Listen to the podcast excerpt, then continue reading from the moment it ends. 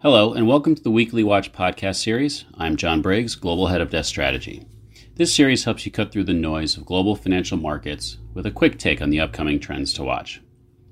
Hello, everyone. This past week saw an increase in concerns about risk assets, with stories around specific equities, short seller squeezes, penny stocks, and the like garnering much of the media attention. Underneath all that, though, is a more impactful concern about the durability of earnings, of which we're in the middle of uh, earnings season, and increasingly COVID lockdowns, vaccine distribution, and the corresponding impacts to growth. Clearly, all those items are related. Even before this week, we discussed how we felt the US and the UK were showing signs of slowing, or perhaps better said, a loss of momentum into the end of the year. While the European data has been more resilient, their recent lockdowns have been arguably more severe. In addition, the news this week on the approval of and delivery of vaccines into the Euro region were not particularly positive. And as we've noted in the past, so much of the market's valuations, risk assets in particular, are premised on the fact that we have a light at the end of the COVID tunnel. Of course, there's differing expectations on when different economies will emerge from the pandemic, but any lengthening of those timelines makes that light seem dimmer and should have an impact on market valuations. Lastly, there's also rising concerns about the viability of the current vaccines to adequately deal with new COVID variants. So I think it's these considerations, not what's happening to a video game retailer day to day, that has weighed on risk assets of late.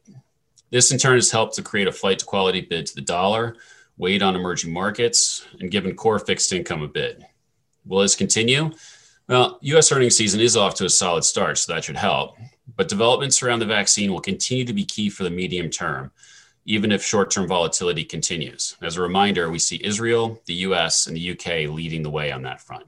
So that's what's going to, in our view, determine the future for risk assets, despite all of the companies that have been in the headline this week.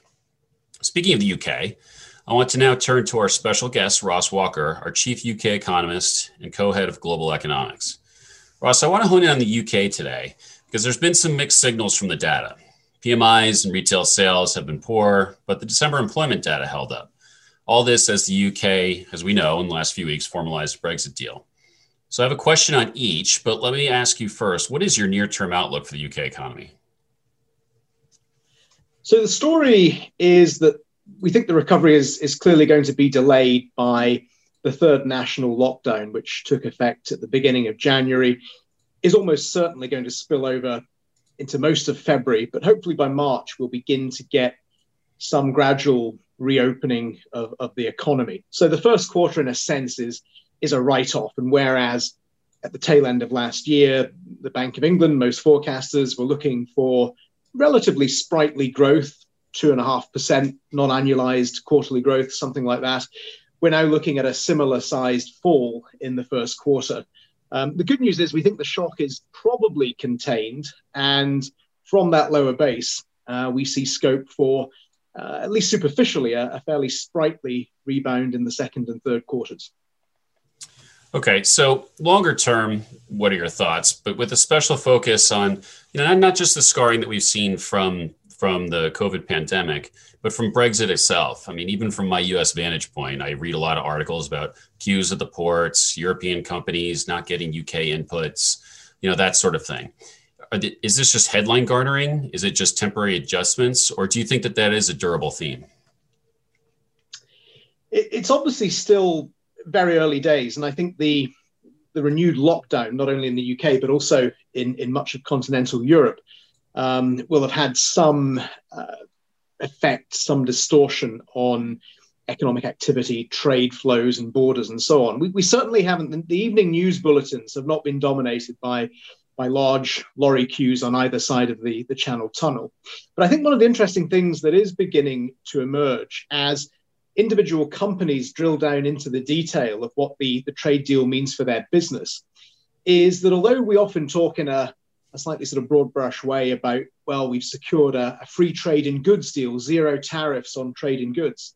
In reality, it's zero tariffs on trade in qualifying goods. And one of the problems that is arising for a number of companies is uh, the, the rules of origin content requirements. In other words, a lot of UK exports have a big import content, and those imports are coming from outside the EU.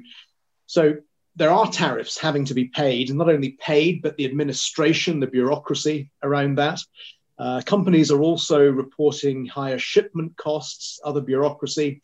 Um, some companies talking about actually, in order for their models, their business models to be sustainable, having to think about new investment uh, in EU locations in order to uh, avoid some of these extra costs um, and, and, administration. So I think slowly what we're seeing is some real world complications emerge. And I think one of the the, uh, the, the themes as we move through this year will be to try and monitor how UK export performance is is faring. Clearly, I think there will be there will be some drag and certainly bigger problems uh, for SMEs who are often less able to to absorb these costs. Uh, and, and in turn, what that then means for business investment. Our, our own forecasts assume a relatively um, modest contribution, really a flat contribution to GDP growth uh, from net trade.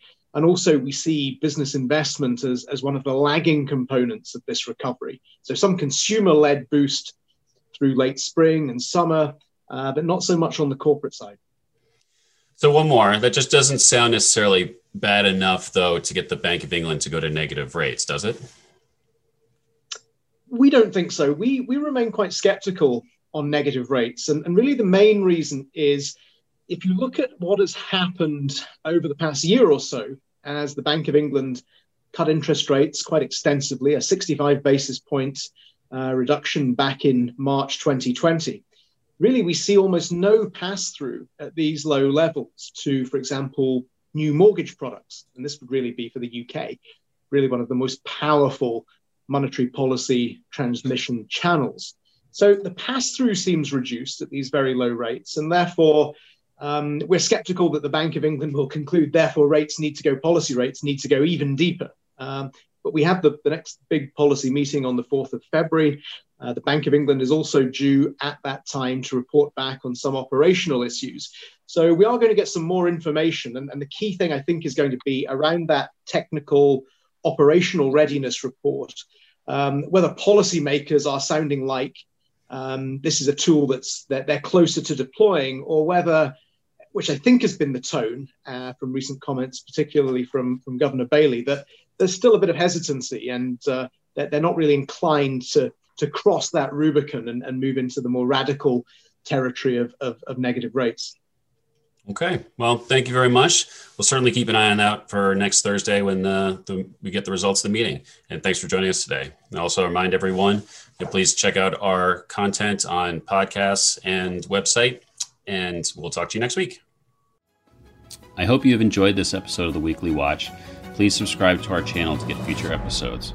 We also encourage you to explore more of our content on our website and other social media channels.